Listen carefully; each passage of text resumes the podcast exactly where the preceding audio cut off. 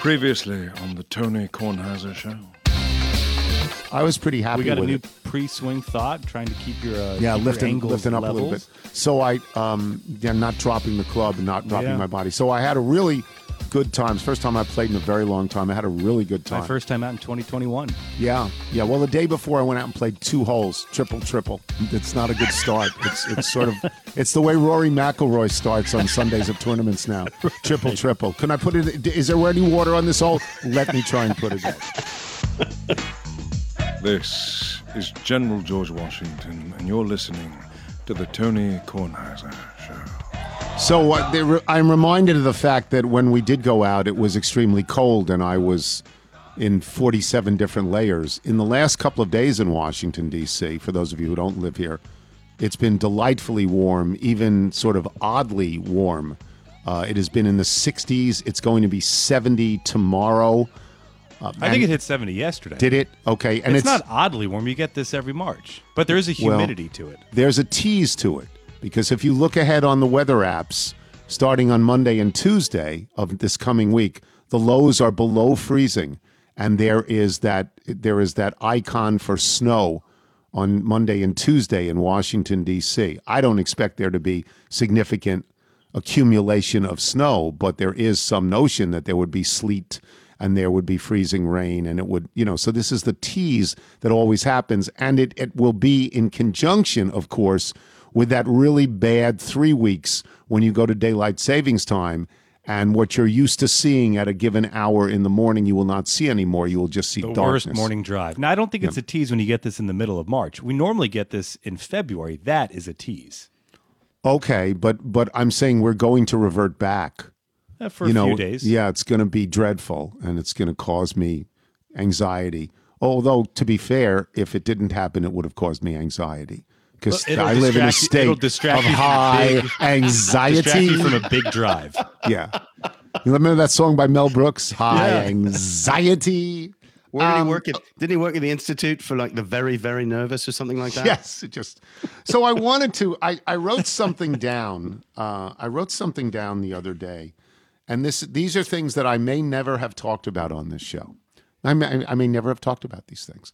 We were talking about the Ali Frazier fight at some length, and I honestly thought those of you who've listened to the podcast a long time, maybe maybe you would think I'm wrong, but I felt Monday's podcast with Wilbon and Billis was tremendous because it was that rare um, podcast where both people who we brought on were just totally conversational and fluid, and there was no agenda, and it was really easy to do and to listen to. So I really like the podcast, but it got me to thinking because we talked at length with Mike about Ali Frazier fight.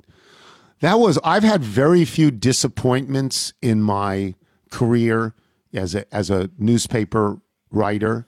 That's what I was. I was a newspaper sports writer, and I've had very very few disappointments. And they tended to come in the beginning as happens to people when they're young. They haven't established themselves, their their talents, their abilities may be known by a small group of people, but not to the newspaper at large, not to anybody making assignments. And I had three things I wanted to do in my life. Three things came along at when I was at Newsday. This didn't happen to me at the New York Times. I pretty much got everything I wanted at the New York Times because they went and they hired me. And it didn't happen at the Washington Post because they went and they hired me. So if I said I'd like to do this, whatever the this was, I had a really good chance of being able to do it. Except for the Masters. I was barred from the Masters, but you know it's okay. I never. I, I did the U.S. Open uh, and was okay, and I went to Augusta a number of Still times. Still searching for hot water over at St. George's. Yeah, that's true. I did the British Open as well. Well, we had the hot water. Junior had no water. We took we appropriated all the water. But if I wanted to do something, I would say, look, I'd really like to do this, and because I was there higher, I was able to do it.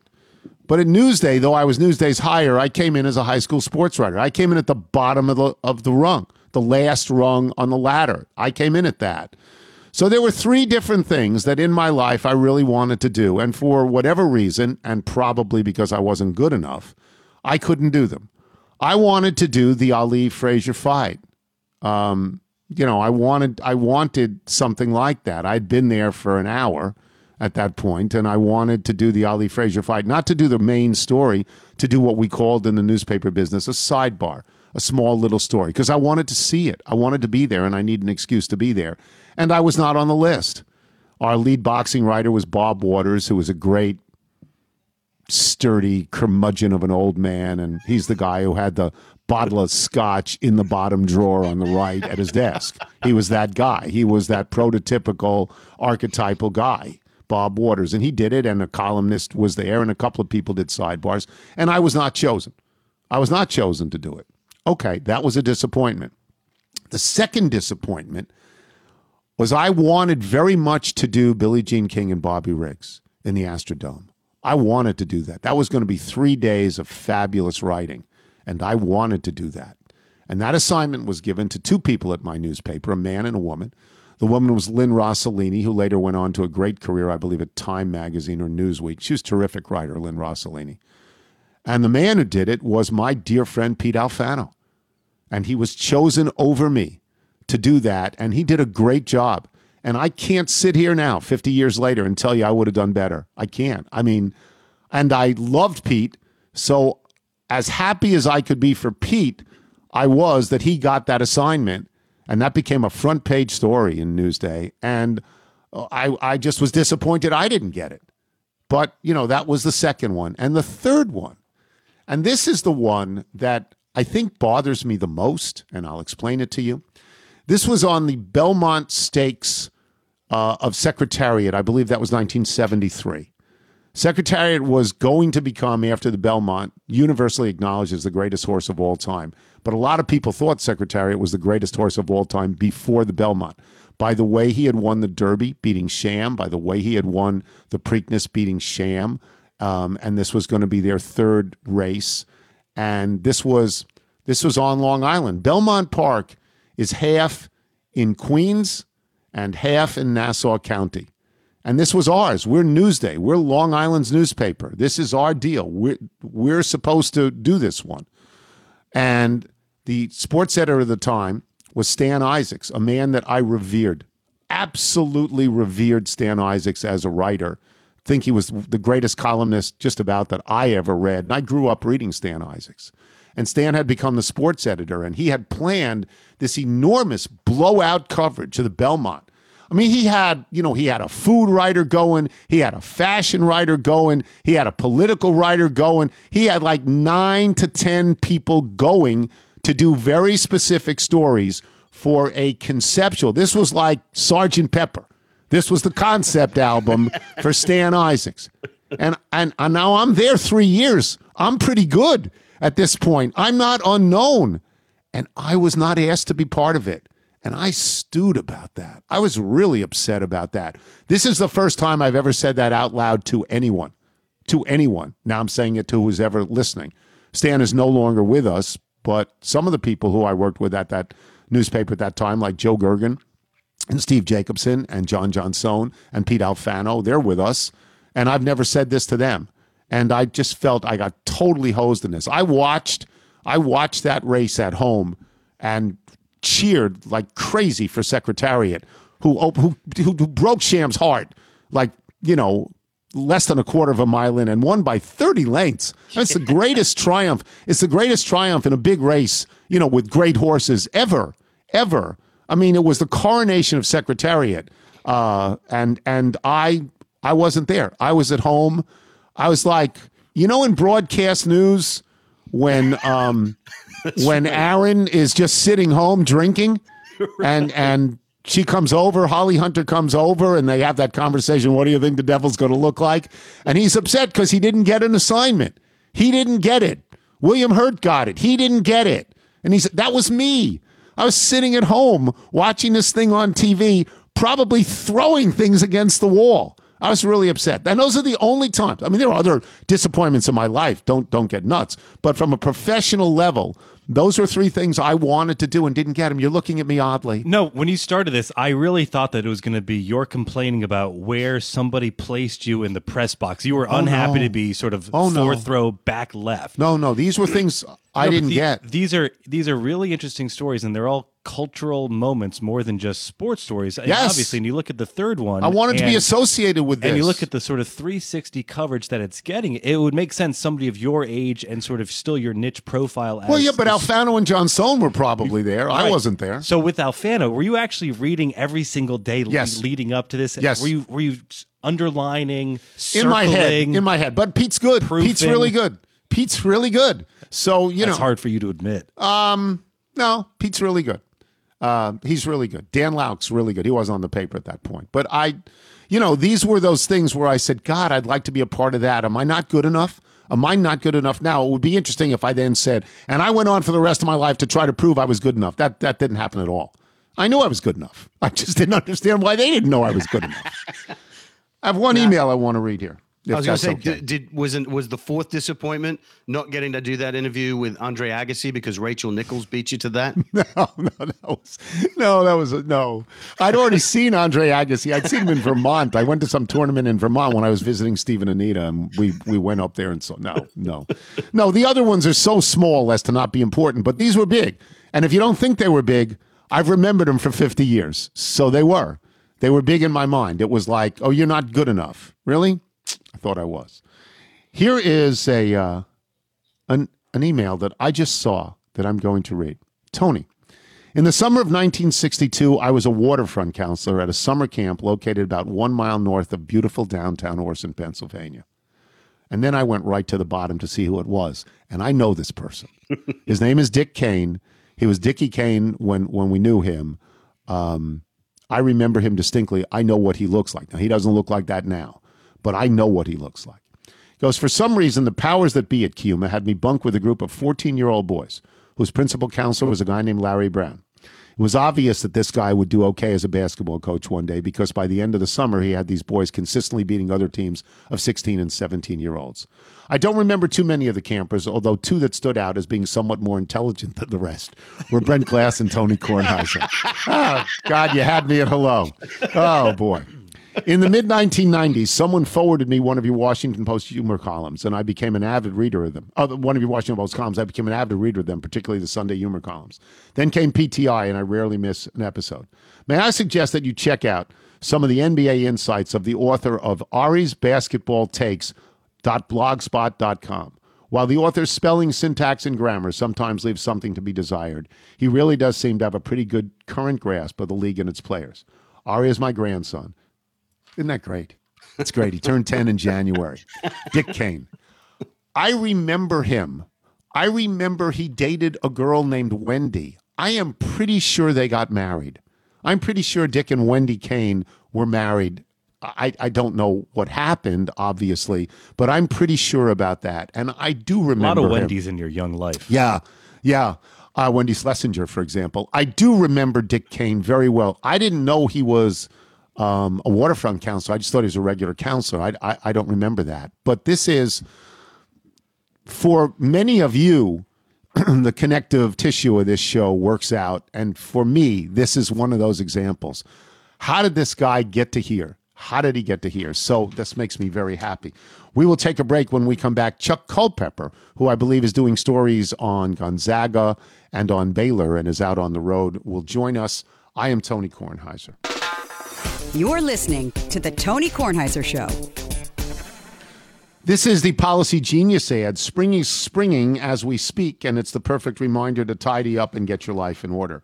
Why not start by protecting your family with life insurance? Policy Genius can help you compare top insurers and save 50% or more. Go to policygenius.com. In minutes, you can work out how much coverage you need and compare quotes to find your best price. Policy Genius makes it easy to compare policies from as little as $15 a month. You might even be eligible to skip the in person medical exam. Since their licensed agents work for you and not the insurance companies, there's zero hassle. If you hit any speed bumps during the application process, Policy Genius will take care of everything. The best part, all the benefits of Policy Genius, the comparison tool, the handling of the paperwork, the unbiased advice, they're totally free to use. So while you're tidying up around the house this spring, why not get life insurance organized too? You could save 50% or more by comparing quotes and feel good knowing that if something happens, your loved ones will be taken care of. Go to po- that's a nice way of saying if you die. Go to policygenius.com. Well, I mean, come on, it's life insurance. Go to policygenius.com to get started. Policy Genius. When it comes to insurance, it's nice to get it right. You're listening, You're listening to the Tony Kornheiser Show.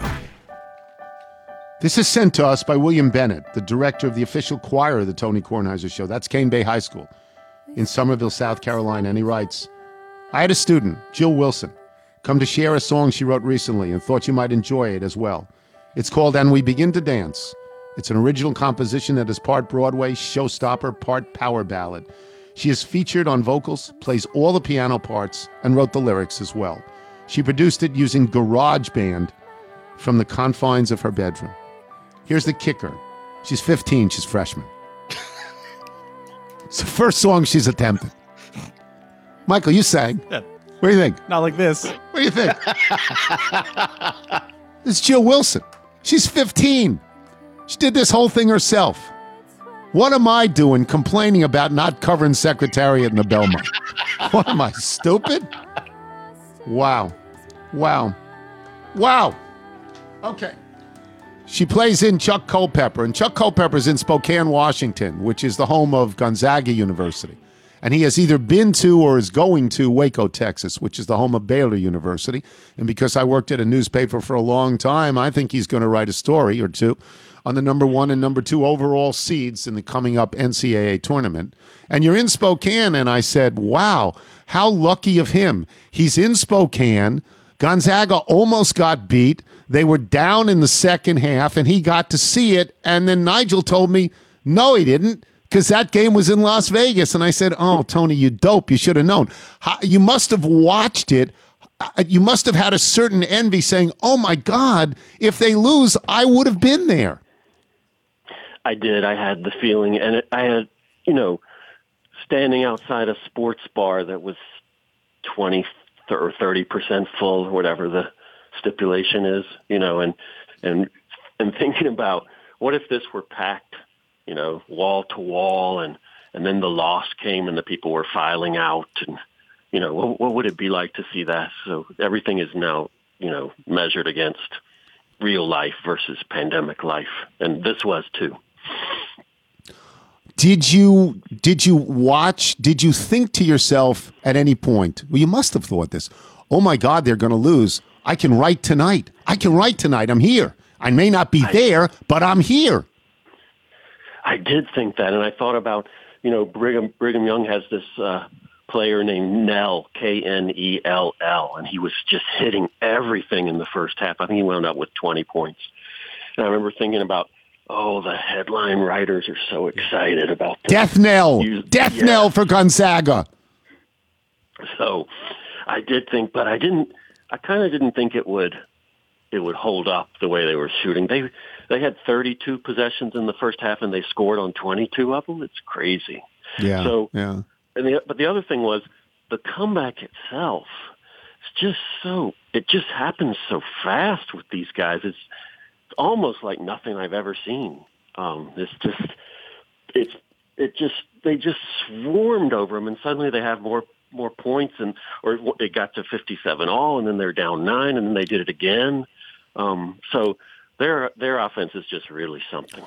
So Pat Forde, we had him on a couple of weeks ago, and I asked him about Gonzaga, and this is his exact words were: "They have the best offense in the country." And I watched a little of this last night, not all of it because it's past my bedtime, but I watched a little of it, and I've seen them this year.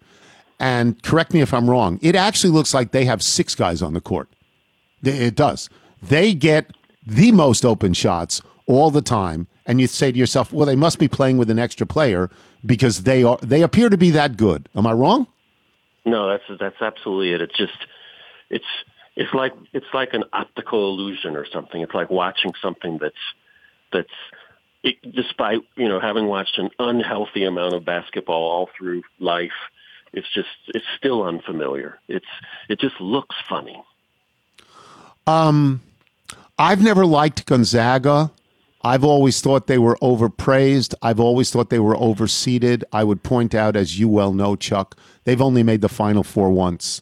they've come in with the most glittering records 15 times, and they've only made the Final Four once, and they've never won it.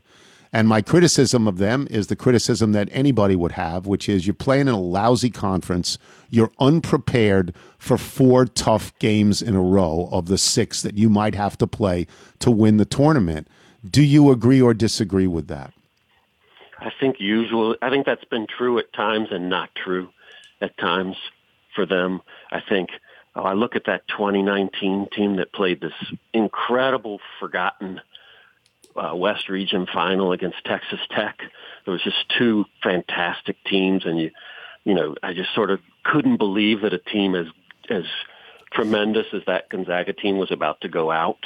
Um, and but this time, I think uh, this time this time I kind of think, um, you know, this is di- this is this seems different to me. Um, I don't I actually don't expect them to you know, to win the national title just because of how the tournament is and how it's impossible to to get through and they're going to carry around the the zero in their in their loss column. But yep. but this time I, I I just see them this time as if you played the tournament 10 times I, I do think they'd win it a couple times. So I, I think they're ready this time uh, and, and good enough this time. I worry about the defense a little bit when you look at the point totals of the really good teams they've played. It's uh, they're kind of high. It's immortality if you get it. The last one is Bobby Knight's Indiana team in 1976. We've seen four teams since then, three of which got to the Final Four. One Wichita State did not. We've seen four teams come in undefeated. If you do it, if you do it, that that's absolute immortality, right? It is. Oh, sure, and because they've had these cancellations, they're sitting on 26 and 0. If they do it, they'll they'll be exactly 32 and 0, which is what Indiana was. Yeah. So I still think it'll be immortality. Now, if Kentucky had done it in 2015 when they got to 38 and 0, they would have been 40 and 0 at the end. Well, that would have been some immortality. But this thing, yeah, this thing still would be. It's um, they, they would they would match the 32 and 0. It's kind of kind of funny that way because you know, teams don't play just 32 games anymore. I think a couple of UCLA teams were probably 32 and 0 as well. That's yeah. my guess yeah. that they were 32 and 0. I, it's interesting you mentioned the um, the Kentucky, Kentucky Wisconsin was one of the two or three greatest games I've ever seen on television. It was just so great. I mean, that was right. I mean, that was a great game. Oh God, I go back and watch it every so often just to just to believe that it happened the way that it did, which I still kind of don't. Let, let me get to Baylor. Uh, my resentment for Baylor is obvious. Uh, it's football school, but it goes it goes deeper than that for me. Baylor has had horrifying scandals that also had the loss of life. I'm I'm pretty sure about this in not in football but in basketball. Horrifying scandal of of you know terrible treatment of women in football that cost Art Briles his job and should have. And somebody on the Baylor team basketball team who was the coach? He was one of Bobby Knight's assistants at one point. I wrote it down, Dave Bliss. I mean, am I not right that Baylor has a, a checkered career uh, in terms of sports administration that is remarkably bad in the last 15 years, or am I wrong? I would say the last, let's see, when you go, when you go back to the Dave Bliss, um, yeah. you're, you're really roping in 20 years there. Okay. Yes, it's been. Okay. And, and those things are kind of seen – with some other, you know, historic events in the in the town as as sort of things that are in the psyche and and are being recovered from. That's the whole the, the whole way of looking at it. you know the and the re, you hear all the time when you talk to people there the rebuilding job that Scott Drew has done based on where they were. I think it, it's 17, 18, 20 years ago the the Bliss thing. Um, the bliss abomination. Um, you know that it's seen now as part of the, you know, part of the impression that's left with what's going on now is sort of, you know, we're tr- we're trying to redefine ourselves. How about the Art Briles thing? That's a lot sooner. That's a lot closer. Right. Right. You know, I mean, I, I, I, appreciate the fact that the women's basketball team has won national championships, and I appreciate uh, that Kim Mulkey has gone up and, and grabbed the microphone and been very defiant about the school and about the team and about all those other things. I appreciate that because she's from there. Well, she's not from there, I mean, but she's been there a long time and she's a terrific basketball coach. But it, these other things are also true. They also happened. They also happened, right?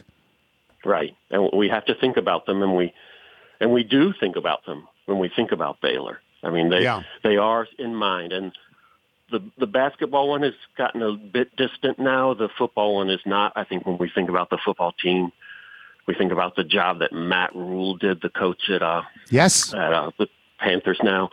Um, and we think about that job as having been incredible because of what had happened with the, you know, with the previous regime. So, yeah, it's, it's very much, it's very much lodged in our thoughts now about, about what Baylor means and what Baylor is about and, and, you know, what, what in their case, when you, when you listen to them, to people in Waco, you go, what they're trying to, you know, pr- present a new form of themselves.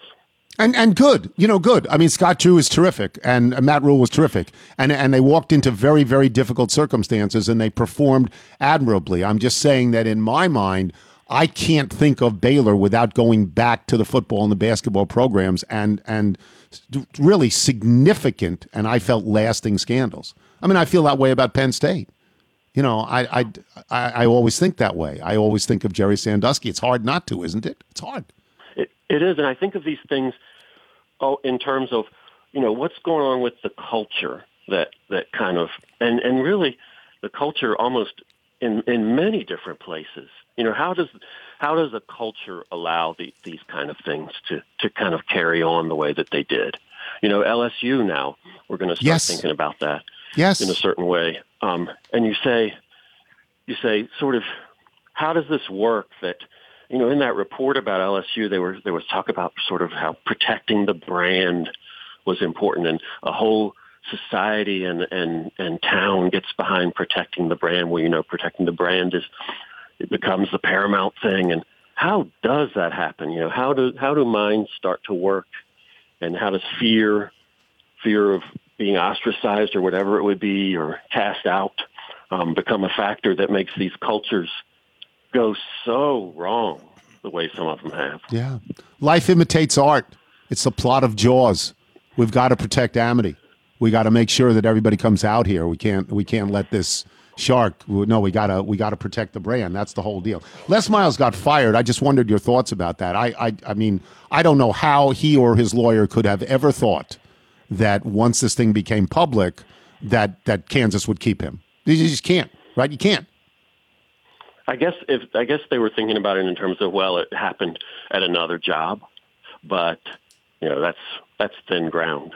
So that's thin ground given the the you know the severity of what was going on and just the the disgrace of what was going on. So yeah, I, I think they might have been thinking that way, but that thinking would be outdated. Yeah. Um, I'll let you go on this. Just tell me one thing that tell me that that somehow, some way, even if Duke loses tonight, that Duke will still be in this tournament because you, you can't. We can't really have the tournament without Duke. So there's got to be a codicil. You know, there's got to be some backdoor thing that will allow Duke to just play if they still they don't have them in Dayton anymore. But just you know, just the first night, just just let Duke in. Am I right on that? Yeah, yeah. Just have them at, you know, that first night's going to be at either Purdue or Indiana, about an hour and 15 minutes outside of town. Uh, yeah, yeah. And Kentucky, too, I think. You just have to, you just have to, to bring them both because, you know, that's, that's what we do. We, we have to bring both of those into the tournament and they'll probably reach the final and, and then we'll all talk about what a, um, what a a strange season it was with this ending that was exactly like the norm. Can I tell you that if they put Duke against Kentucky, it would get a higher number than anything until the round of eight? It would get the highest number. Right. Right? Oh yeah. Oh yes. He really. You know, and the first thing that the first announcer would say, whoever it was, is you can throw out the records when Duke and Kentucky play each other. Yeah, of course you can. yeah, because that's what people want to see. Enjoy enjoy your travels. Enjoy. We will try to talk to you from Indianapolis. Thanks, Chuck. Thanks so much, Tony. Thank you. Chuck Culpepper. He's a wonderful, wonderful writer. So happy to have him on the show. Michael, you are grabbing for something. It's your read. Fantastic. We'll take a break. When we come back, um, Brian Koppelman will join us. I do not know Brian. I know some of his work. Uh, he is the man who wrote Rounders. I believe he's written the television show Billions. He was in the movie, one of the great movies of all time, Michael Clayton.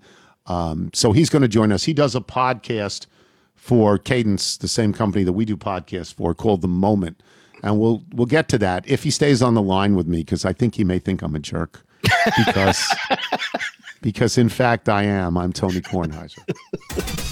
This is the Tony Kornheiser Show. Tony Kornheiser Show.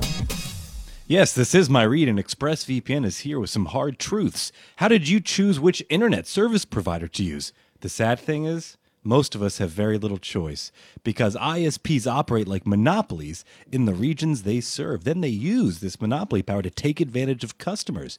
Data caps, streaming throttles, the list goes on. But worst of all, many ISPs log your internet activity and sell that data onto other big tech companies or advisors. So to prevent ISPs from seeing your internet activity, use ExpressVPN to protect all your devices. What exactly is it? It's a simple app, ExpressVPN, uh, for your computer or smartphone that encrypts all your network data and tunnels it through a secure VPN server. I love the idea of tunneling, Tunneling. data to Tunneling. safety so that your ISP cannot see any of your activity. Tunneling. Tunneling. Just think about how much of your life is on the internet. Sadly, the list of people you've messaged, sites you visited, and videos you've watched, that'll click anything, gets tracked by tech giants who can then sell your information for prod, uh, for profit. Yeah, if people send me stuff, I just click Just on click it. Yeah, it's a free razor. Yeah. So that's that's why you should check out ExpressVPN. It's the best way to Wow, hide your online $50. activity from your ISP. you just download the app, tap one button on your device, and you're protected. Before you know it, you're tunneling. And ExpressVPN does all this without slowing your connection. That's why it's rated the number one VPN service by CNET and Weird. So stop handing over your personal data. I think that was Wired. Wired, Just- not Wired. weird. Sorry, Wired. I'm just Well, reading. Okay. T- tomato, tomato. So stop handing your over your personal data ISPs and other tech giants who mine your activity and sell off your information. Tunnel. Tunnel. Tunnel. Protect yourself with a VPN that'll keep you your online activity private. Visit expressvpn.com slash Tony. That's expressvpn.com slash Tony to get three extra months free. Go to expressvpn.com slash Tony right now. In England, they chunnel. They don't tunnel. Ooh. we tunnel, right. but they chunnel in England. Nigel, Yeah. you know that. That's what you do. Absolutely. All right, good. Nice read. Thanks. This is the Tony Kornheiser Show. Tony Kornheiser Show. This is sent from Jesse Hightower from the DC area band Interstate Rivals. And he writes, Bonjour, old sport. I've always wanted to write that. this is their newest release, available March 5th, so that's already out on Bandcamp. It's called Concerns. This is a song called Doc McMuffins. We're thrilled to have our music played on the show again. We're also extra excited to have the opportunity to work with Matt Allison, who mixed the EP. He's produced albums for some of our favorite punk bands, such as the Lawrence Arms, the Holy Mess, and Less Than Jake, just to name a few. This is um, Jesse Hightower again, who says shout out to drummer Kevin and guitarist Adam, Lachizarita Rudy, Zach, and the guy from the Dropkick Murphys. Michael, if people like Jesse Hightower and his band, uh, his band Interstate Rivals, and Jill Wilson, who played for us before, if they want to send their original music to us, which can be heard in its entirety at the end of the podcast without me talking over it, how do they do it? Send us your music by emailing it to jingles at tonykornheisershow.com. And this does have that early St. Patty's Day feel to it. It's really nice. It's really nice. The music is great. It's born out of necessity because if we wanted to use real music, we'd have to pay a billion dollars. So we invited people to send their original music, and it's worked out great. Brian Koppelman joins us now. I'm going to be a little bit long winded. Brian Koppelman joins us now. He is part of the Cadence group, the Playtone family, as we like to say. He does a podcast called The Moment, which is very specific, and it talks about the moment that you realized your life was changing and you well, I'll let him. I'll let him talk about that. But I, I need to apologize to him first because I know that he wrote Rounders, and I have not seen Rounders, and I know that he wrote Billions, which is a hit television show, and I have not seen Billions. But I also found out that he's from Long Island, that he's from Roslyn Harbor, which my guess is he either went to Roslyn High School or Wheatley High School. And my guess is at his age that it's very possible that his parents went to camp with me. It's just very possible. That's what I think. So Which high school is it, and what camps do you have in your background? Well, I, I grew up in Westbury first. First of all, it's awesome to be here with you. Uh, there are very few things that impress my 25 year old son, but this does. Uh, and uh, it, it really does. He's not a Long Island kid. He's a city kid, so you understand. Uh, Yeah. They're just very jaded. Uh, Yeah. I so I, I was in Westbury, and my parents sent me to Quaker school, and I stayed in Quaker school we moved to Roslyn when I was 15 or 14. So uh, I went to I went to private school to Friends Academy, but I was in Roslyn. I played basketball with all the Roslyn kids and all the Wheatley kids, and uh, you know we were in like basketball leagues together. So I, I hung out with a lot of kids in both those places. My parents didn't go to camp. My my dad didn't go to camp. He, his his uh, his parents uh, could uh, afford to send it to camp. Ah, you see, they should have done what I did, which was be the nephew of the people that owned the camp and go there on See, that scholarship. That's how I did Yeah, it. that worked, The great, sure. the great Camp Kiuma, and I guarantee you that people you played with in Roslyn and Wheatley, some of them went to the great Camp Kiuma because we used to draw from the North Shore all the time. And I was a South Shore kid. My- I went to Hewlett High School. My dad did love that. My dad did love that record, uh, "Hello Mother, Hello Father," which I'm sure you grew up listening to. Allan. Sherman. Sure, here we Yes, are at Camp loved- Granada. Yeah. Yeah, all right, that's great. The camp record. So let me let me get to this thing because, as I said, I, I I hoped I didn't disappoint you by not having seen Rounders and not having seen Billions, but I have seen, and I regard as one of the greatest movies I have ever seen, Michael Clayton. In fact, Ezra from Arlington, um, Arlington, Massachusetts, not Virginia, writes As a millennial little, I make a policy of not following the guidance I get from the show. I still make my grilled cheese with butter. When I'm not on my bike, I don't tend to wear white, and I barely ever use the code. But after 15 years of listening and a full year of being stuck inside, uh, during a once in a hundred years global pandemic, I finally took your advice and I watched Michael Clayton. Good movie, The Horses, Information for Life. You're in it in in one of the in what I would say is actually for the setup of the movie, and you would know far better than I because you've written movies. But but the critical scene for setting up the movie that tells you the flaws in Michael Clayton's personality that he's a degenerate gambler and that he's going to be an anti-hero more than a hero as this thing progresses. You are the antagonist in the poker game. You're fabulous. You're just oh, fabulous. What Thanks, did man. do people ask you about that ever? I love that uh, yeah. movie. people tweeted it. You know, when people now watch the movie and realize that it's you know the guy who co-created Bill, like people now put it together. I- I'll tell you. So I agree with you. That movie is a staggering achievement for real. That's a staggering achievement. When people ask me what screenplay they should read when they want to get in this business, I point them to Tony Gilroy's Michael Clayton script. It is a perfect screenplay. But I'll say this, Tony, unlike you, Tony Gilroy watched Rounders. And yeah, because he has taste, he has good taste, uh, he's got cultural acuity.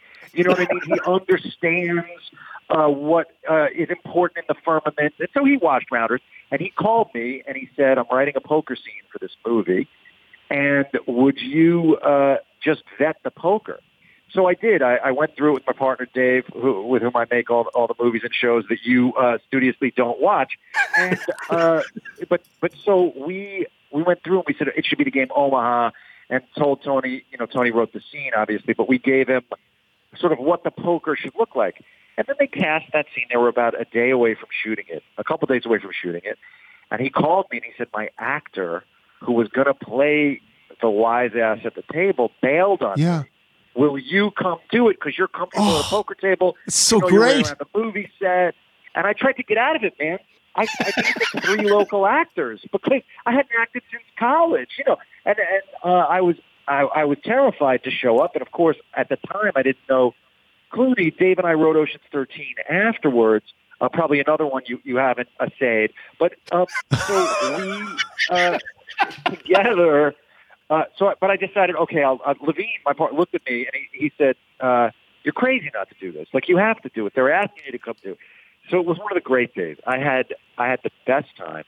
Clooney was, you know, he understood. Obviously, he knew that I was uh, in the business here, but he also could tell I was not uh, comfortable as, as an actor necessarily early on uh, in the day, and he did everything he could to make me comfortable and able. You know, he got me laughing. He basically did everything he could to make me not self-conscious at the table, so I could do the job I had to do as an actor. And I am so glad that I got to be in such a crucially great and important film. It, it, it, I mean, it really is. It's, it's fabulous on every level. And you're great in that movie. And I'm so glad to hear you say that about George Clooney, who is somebody that I have, I have watched in so many different movies. And I think he is, you know, he's the heir to the notion of larger than life in movies. He's just, fabulous. I, I was in his company once. I mean, only only because he walked by me, and I just said, "Wow, that's that's what a star looks like." I mean, you have that sense, right? He's a star. Did, did, did you get to spend a couple of minutes with him when you went saw him on the street, or, or no? No, he, it was it was that he had done this thing for HBO called uh, K Street. It was a six part. Yeah thing on on being a lobbyist. And there was a reception. I've told the story a thousand times. There was a reception at the Palm in Washington D.C. And I was standing with Tommy Jacomo, who was the maitre d of the Palm. And we stood together as Clooney walked in, and there's like 200 people. Palm's not a huge restaurant. There's about 200 people there, and they are all in the political business. They are either elected or they're appointed or they're staff. And all of a sudden, Clooney walks in, and like a million fireflies, everybody's taking a picture. This is before cell phones. I mean, this is when there's, you know, where there's flash bulbs. And I went, oh my God. And he is lit up in that way that, that you, that it even makes him more large. You know what I mean? I mean, it just, it, I was awed. He is the most delightful, uh, and, and I would say this to you if we were not on microphones. When when you are in the position he's in, and I'll, I'll tell you something about that movie star thing too, but I'll, I'll quickly say, when he's on set, we got to be on set every day of, of Ocean 13, and I play basketball with George almost every day. He, he plays a pickup game with members of the crew. You have to really play ball. Luckily, like I said, I played my whole life, so we were able to play together. He's a very, very good athlete, George. You know, could have been a college baseball player. Uh, and uh, but he makes it a point to make every single person on set feel good about the day. So that the treatment he gave me and Clayton, I later learned as I got to know him, is just when he shows up on a set, he believes his job is to make that set function as well as it possibly can. And part of that is making everybody have as good a time while doing their jobs as they can. I've, I've rarely seen anybody uh, better at – understanding the mood of an environment and being able to shift the mood of the whole environment to match what it ought to be. It's a very particular and special skill set. But I'll tell you one other quick thing that you'll enjoy about the movie star thing.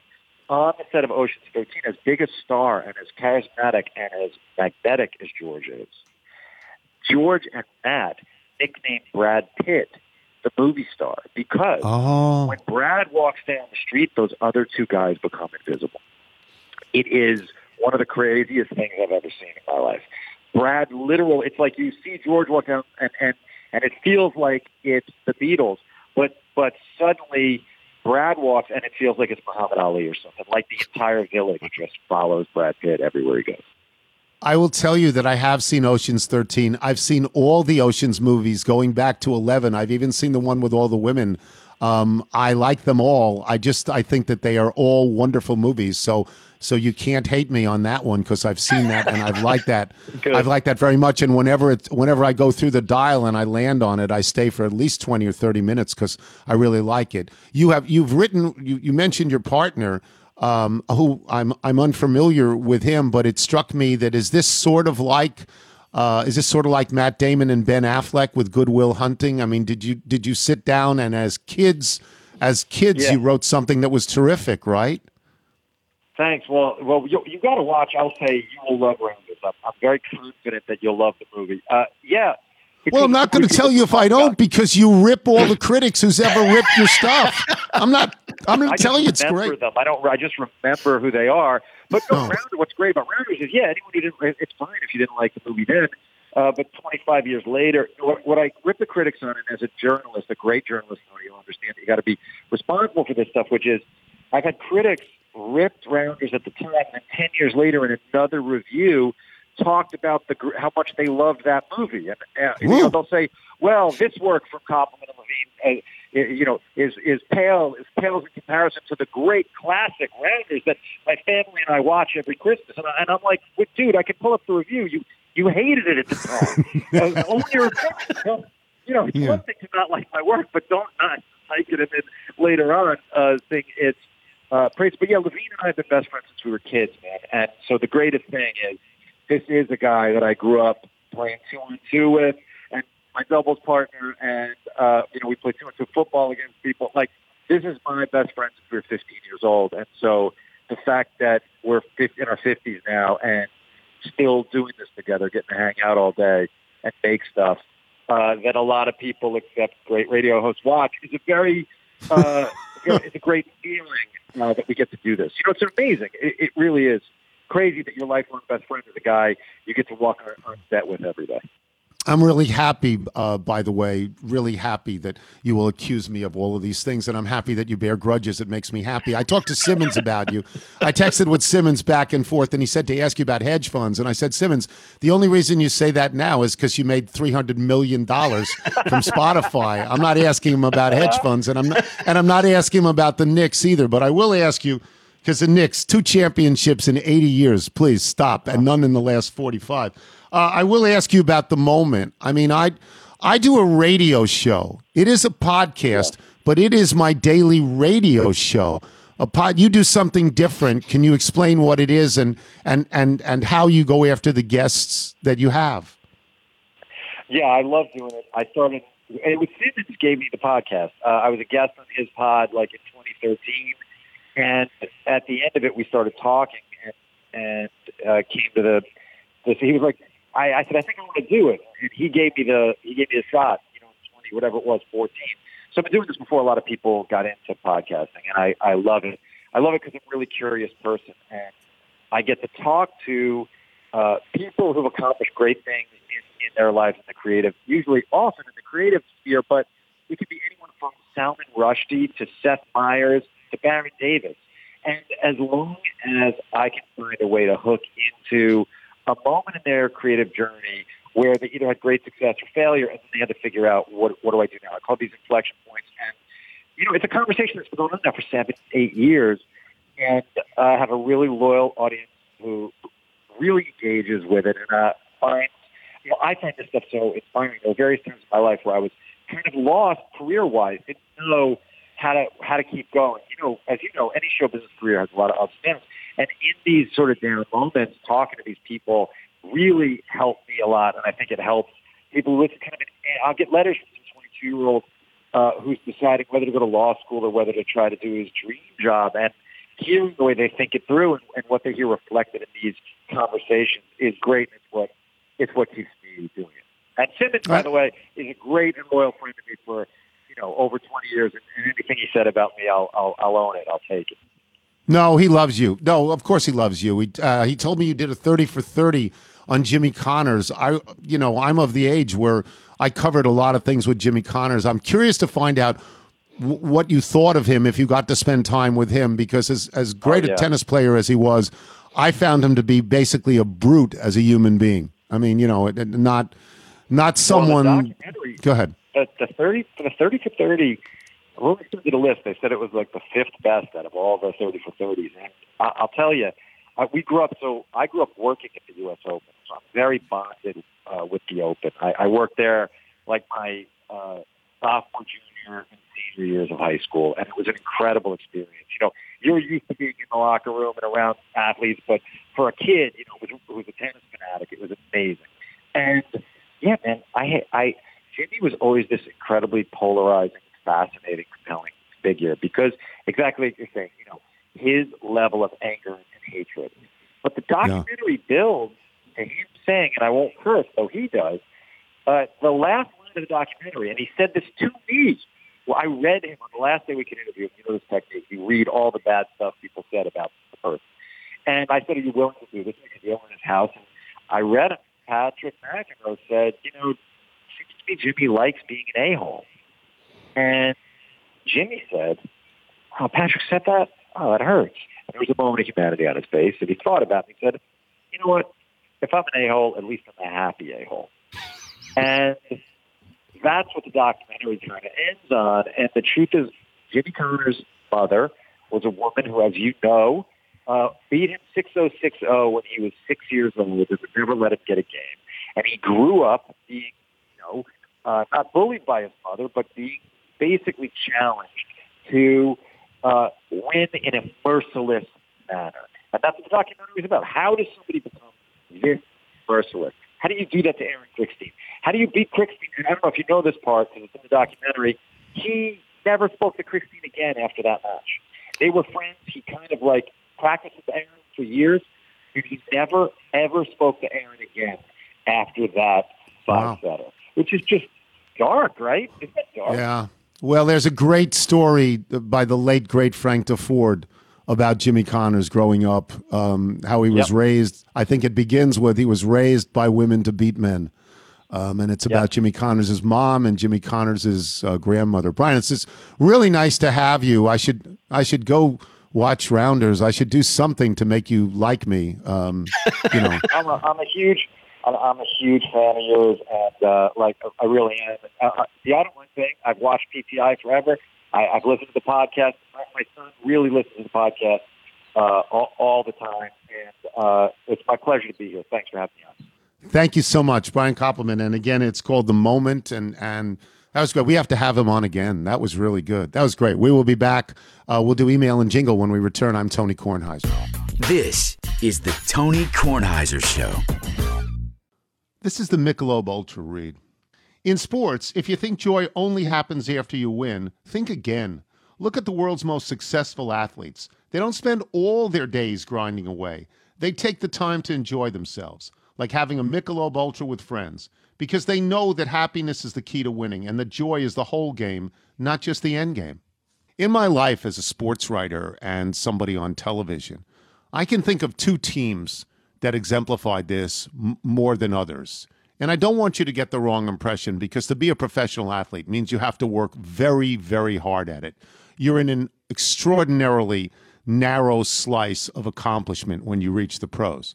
But having fun is important as well. I would give you two. I would give you the 2019 Nats who every time they hit a home run danced in the dugout. And when they danced in the dugout, the camera stayed on them. And it made all of us who rooted for the team very happy. And there was a sidebar to that.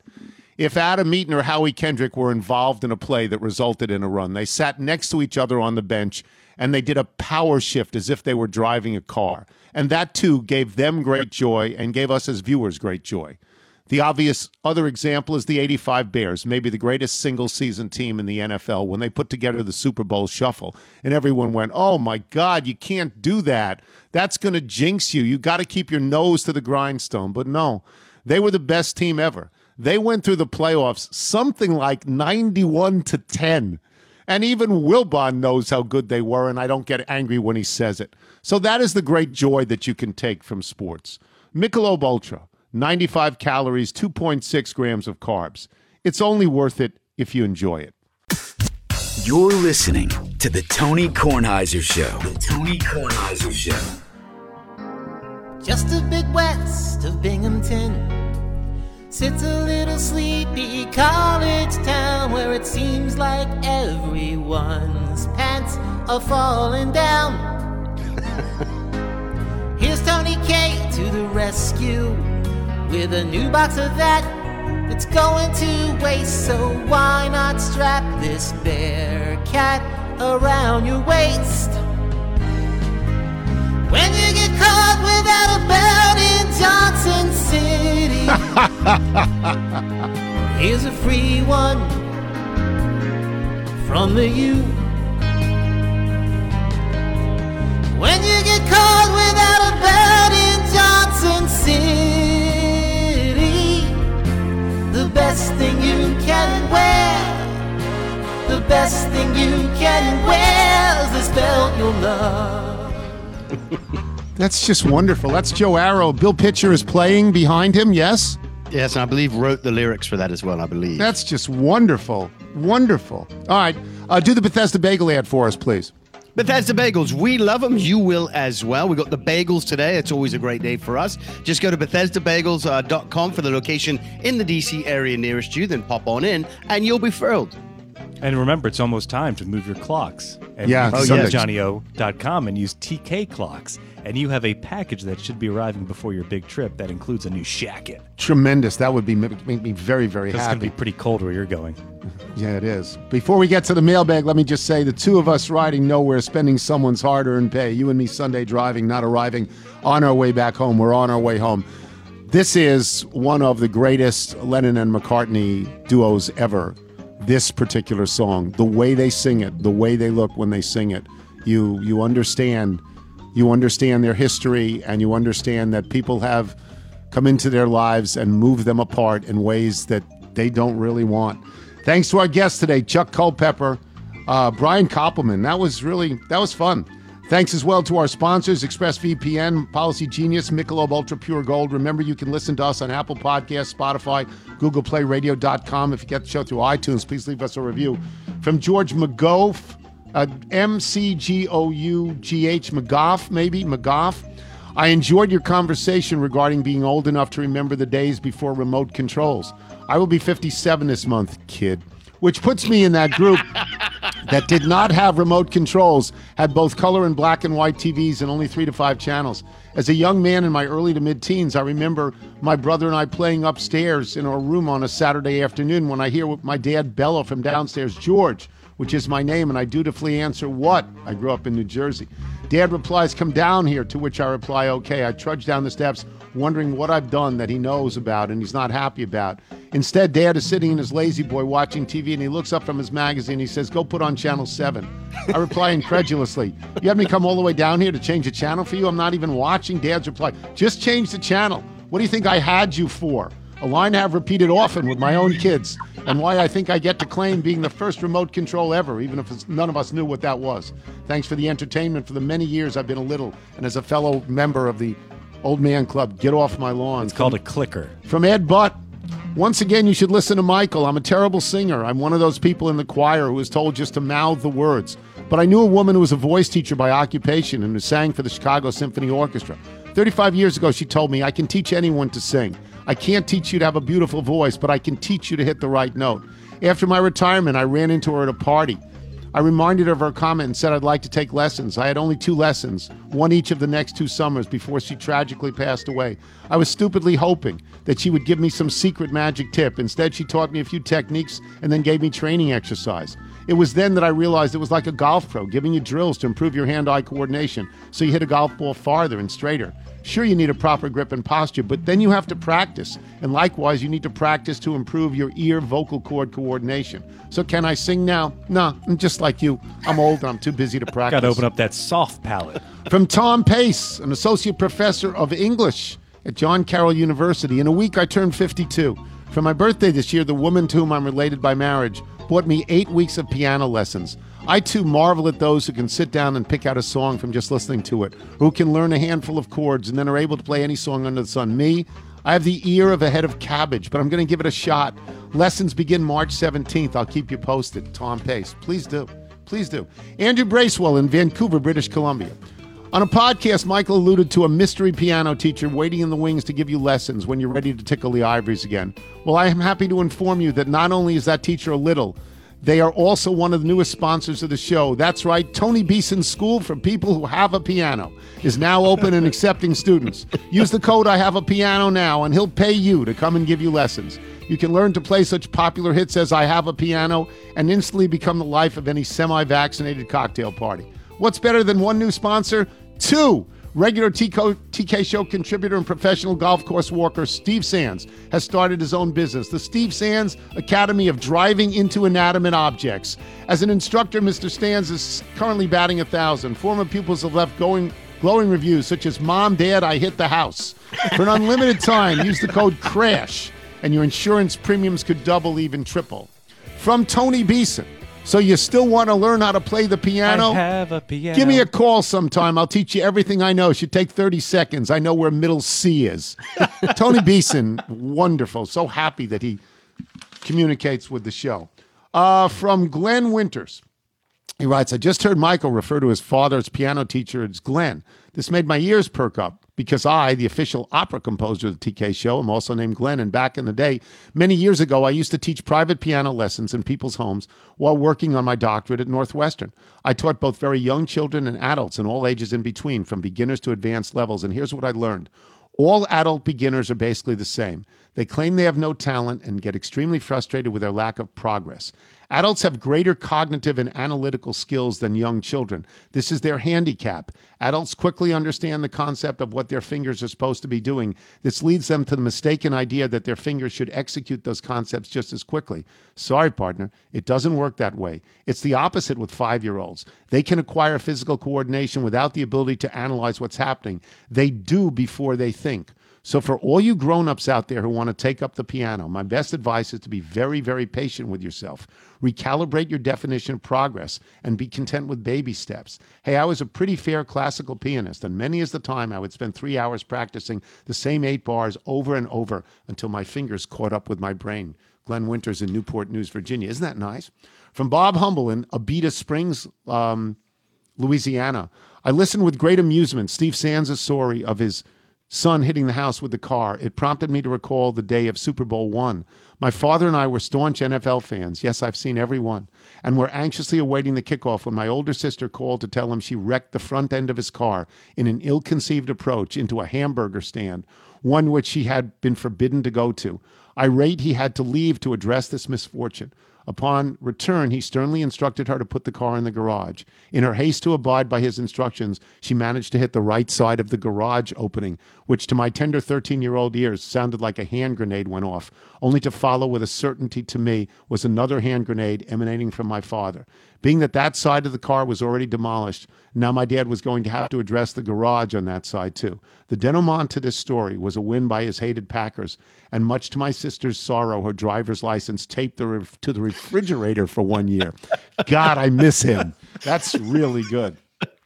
From Pete in Lake Elmo, Minnesota, the discussion about automobile incidents brings back a memory from the past. Let me set the stage. Car windshields are shatterproof. They have a thin layer of plastic in them that keep them from forming jagged edges, basically reducing them to that glass gravel you would see after an accident. Well, my father made the mistake of telling seven year old me that car windows are unbreakable. So a few days later, I come across a hammer in the garage and I decide to put it to the test. The rear power window of our Chevrolet station wagon was quite breakable. It was not even shatterproof. It blew up like fireworks. I still saw it as his fault. Be careful of what you tell little kids.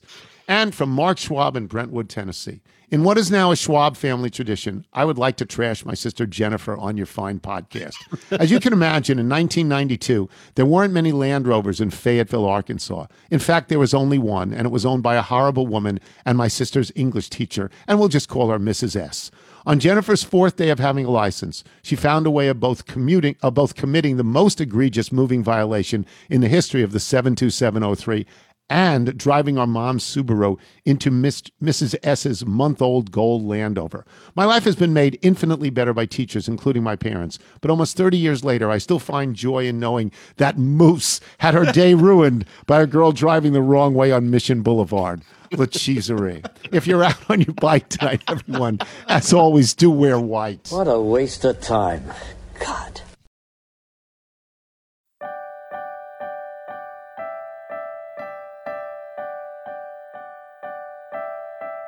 We sit across from each other, books in hand, in a room